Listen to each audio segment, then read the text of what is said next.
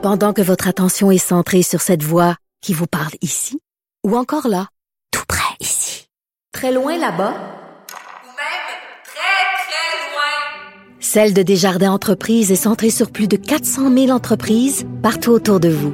Depuis plus de 120 ans, nos équipes dédiées accompagnent les entrepreneurs d'ici à chaque étape pour qu'ils puissent rester centrés sur ce qui compte, la croissance de leur entreprise.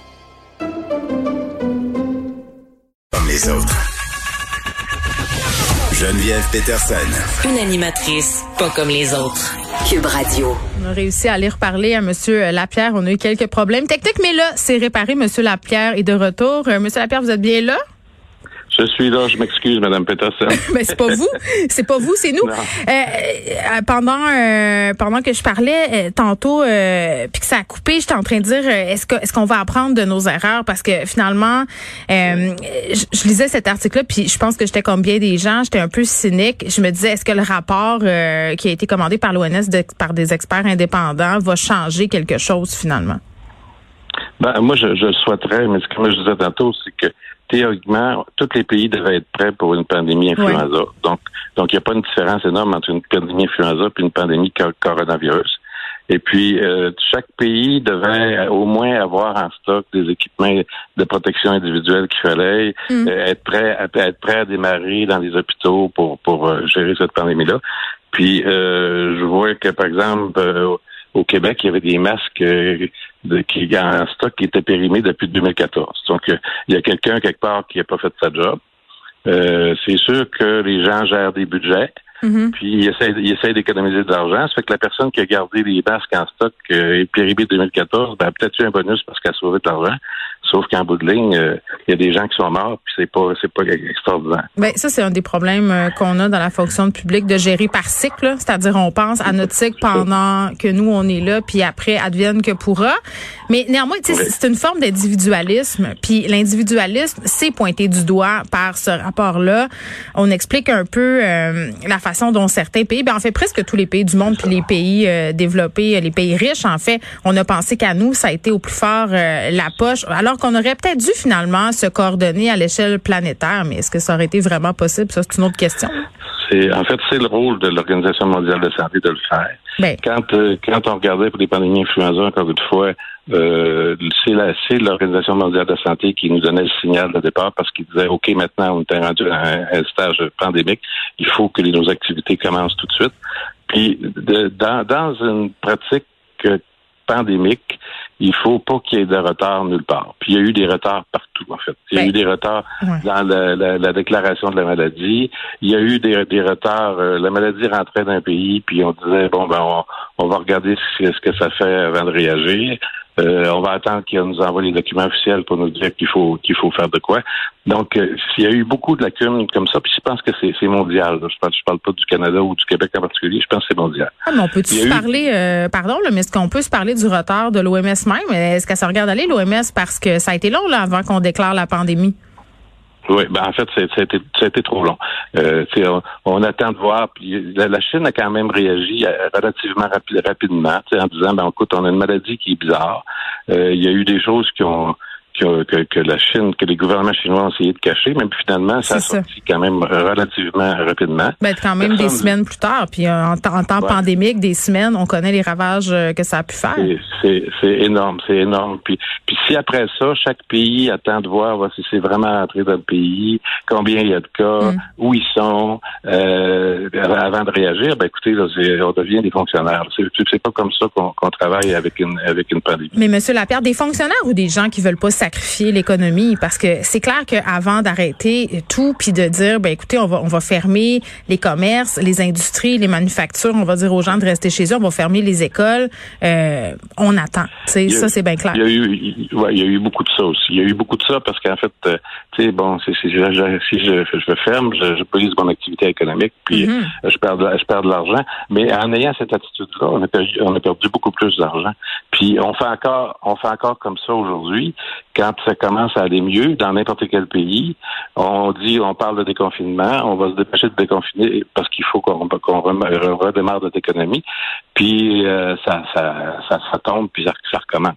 Donc, euh, il faut, il faut, c'est pour ça qu'à chaque fois, on peut pas prendre des décisions pour faire plaisir à un ou faire plaisir à l'autre. Je pense que ce qui doit driver toute cette affaire-là, c'est vraiment la situation Mm. épidémiologique, le nombre de virus présents, euh, s'assurer qu'on arrête le plus possible les transmissions, qu'on donne pas une chance au virus aussi de, de, de, de se modifier parce qu'à ce moment-là, on, Mm. on repère le, on repère le contrôle.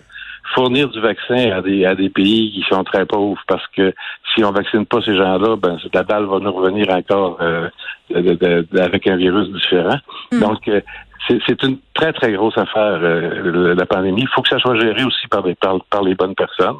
Je pense qu'il y, a- eu beaucoup d'improvisation. Il y a des gens qui se sont qui se sont nommés un petit peu experts qui ne l'étaient pas vraiment.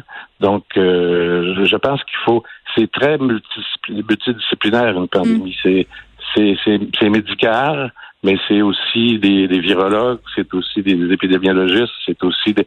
c'est donc on a toutes nos, nos spécialités puis notre- une partie des connaissances. Ouais, puis Monsieur Lapierre, j'ai j'ai envie de dire, il y a bien des gens qui remettaient puis qui remettent en question, euh, si on ramène ça ici au Québec, là, euh, qui, qui, qui remettent en question l'indépendance euh, de la santé publique. C'est comme s'il y avait deux santé publiques, puis à partir euh, d'un certain moment, tu te demandes, ben c'est qui qui décide vraiment? Je pense qu'à un certain moment, on a pris des décisions politiques alors qu'on aurait dû prendre des décisions de santé publique.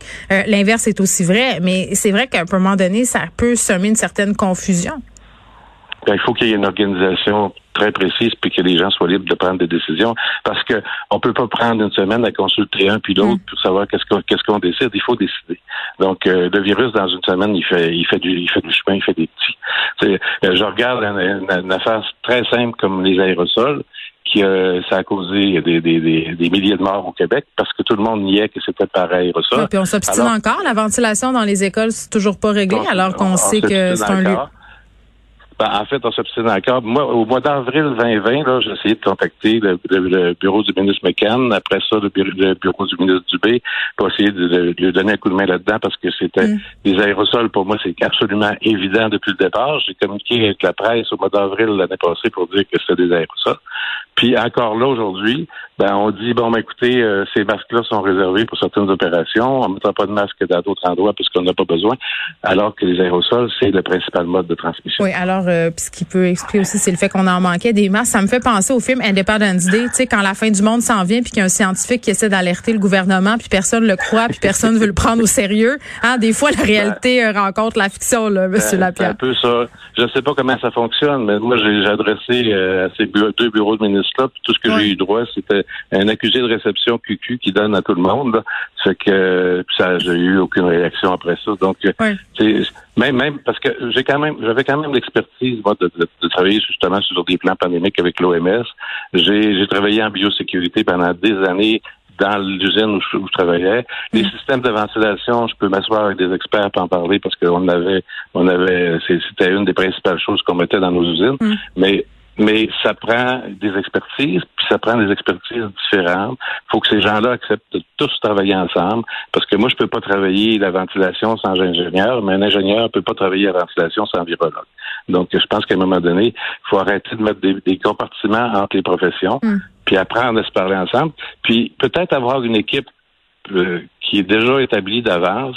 Quand il arrive une pandémie, ben ces gens-là sont déjà euh, peuvent être activés extrêmement rapidement, puis dire regarde, on, on décolle, on fait ce qu'il faut à faire, puis on évite le maximum de mortalité. La mortalité au début de la pandémie, c'était euh, une catastrophe, c'était épouvantable. Bon, ça s'expliquait ont- en partie euh, par la désuétude du système de CHSLD aussi, là, mais c'est clair qu'on a mis Ben, beaucoup de temps.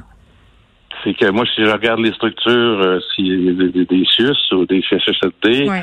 euh, la, la façon que les décisions se prennent, ben, c'est difficile d'aller vite. là. Je comprends pas comment ces gens-là font pour fonctionner, là.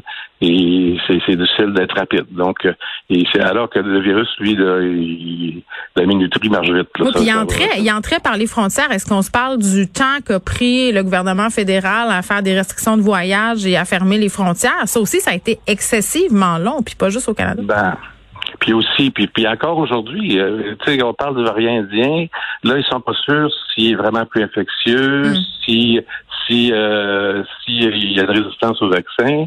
Puis là, tout le monde attend de voir c'est que ça va être quoi le document officiel qui va nous dire oui, il est infectieux plus que les autres, puis oui, il est plus résistant au vaccin. Euh, moi, je pense qu'il faut aller à ce moment-là avec le principe de prévention. Tu dis, ben écoute, je le sais pas, j'en fais plus. J'en fais pas moins. T'sais, si après, dans les, les, conclusions de ces choses officielles-là, nous disent ben non, il est pas plus dangereux que les autres, ben on enlève. C'est plus facile d'enlever qu'en rajouter. Oui.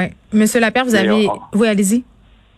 Ben, c'est parce qu'on a une façon de travailler qui est très organisée. En fait, moi, je, moi, je regarde dans les hôpitaux ou partout dans, dans les systèmes de santé, tout est régi par des protocoles. Hmm. Et puis, sortir les gens des protocoles officiels, c'est extrêmement difficile. Alors que quand il y, a, il y, a, un problème comme ça, pandémique mondial, il faut être capable de sortir des protocoles. Hmm. Pas n'importe comment. C'est sûr qu'il faut que ça soit géré par des experts mais il faut il faut avoir une flexibilité puis une rapidité qu'on n'a pas en fait. Oui, penser en dehors de la boîte et être agile, comme dirait Christian Dubé, ce qu'on l'a vraiment été si on pourrait se permettre de poser la question?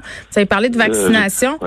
Euh, non, mais on, peut se parler un peu d'éthique vaccinale parce qu'il y a eu plusieurs, euh, selon bien des experts, manquements par rapport à la vaccination. Là, on peut se parler des brevets qui ont été jalousement gardés par les compagnies pharmaceutiques, mais le fait que des pays riches comme le Canada, les États-Unis aient acheté des vaccins en quantité tellement grande qu'on en avait pour cinq fois la population. Euh, puis ce que ça donne, c'est que les pays qui sont moins privilégiés n'ont pas accès à la vaccination. Je pense qu'en Afrique, c'est quelque chose comme 1% euh, des gens qui sont vaccinés en ce moment. Et les experts s'entendent. Si tout le monde n'est pas vacciné, je parle à l'échelle planétaire, euh, notre vaccination, c'est belle fun ici, là, mais on réglera pas le problème de la COVID-19. Là, ça va revenir c'est sûr que ça va revenir. Puis c'est en fait, puis ça c'est un problème mondial, mais c'est un problème qui existe depuis toujours. Mm-hmm. C'est les, les, pays riches se servent en premier. Euh, au Canada, ben moi, je parle toujours de l'influenza parce que j'étais en production d'influenza, mais mais euh, on avait un contrat pandémique euh, avec le gouvernement canadien, et puis on était, on avait une usine canadienne pour s'assurer justement qu'en cas d'approvisionnement, le Canada soit soit servi en priorité. Puis euh, c'était c'était dans notre tête, c'était certain que si on traversait des vaccins aux États-Unis pour les faire remplir ou pour les faire euh, faire, faire une opération de, de la chaîne d'approvisionnement, euh, ils revenaient pas au Canada. C'était très clair dans notre tête. Donc, euh, on s'organisait pour que toutes les opérations le plus possible soient faites au Québec. Mais mais actuellement, on, l'a perdu cette indépendance-là. On s'en est rendu compte aussi pendant la pandémie. On a perdu. Puis au Canada, actuellement, on investit, en tout cas, on annonçait qu'on investirait à une, usine d'influenza mm-hmm. de Sanofi à Toronto. Alors que qu'on a euh, une unité canadienne à Québec qui est capable de fournir le Canada au complet sans problème. Donc, faut, pourquoi qu'on investit là-dedans plutôt que dans les nouvelles technologies comme les vaccins RNA pour être prêt lors d'une prochaine pandémie, puis dire, ben, écoute, nous autres, nos vaccins, on est capable de les mm. fabriquer. Puis non seulement pour nous autres, mais peut-être pour en fournir au reste de la planète qui, qui, qui en a besoin. Exactement. Bon, on ne sait pas si la pandémie aurait pu être évitée. C'est peut-être un peu utopique de penser ça, mais elle aurait pu être moins grave. En tout cas, du moins, euh, si je me fie à ce que disent les experts de l'OMS. Jacques Lapierre, merci, qui est virologue à la retraite.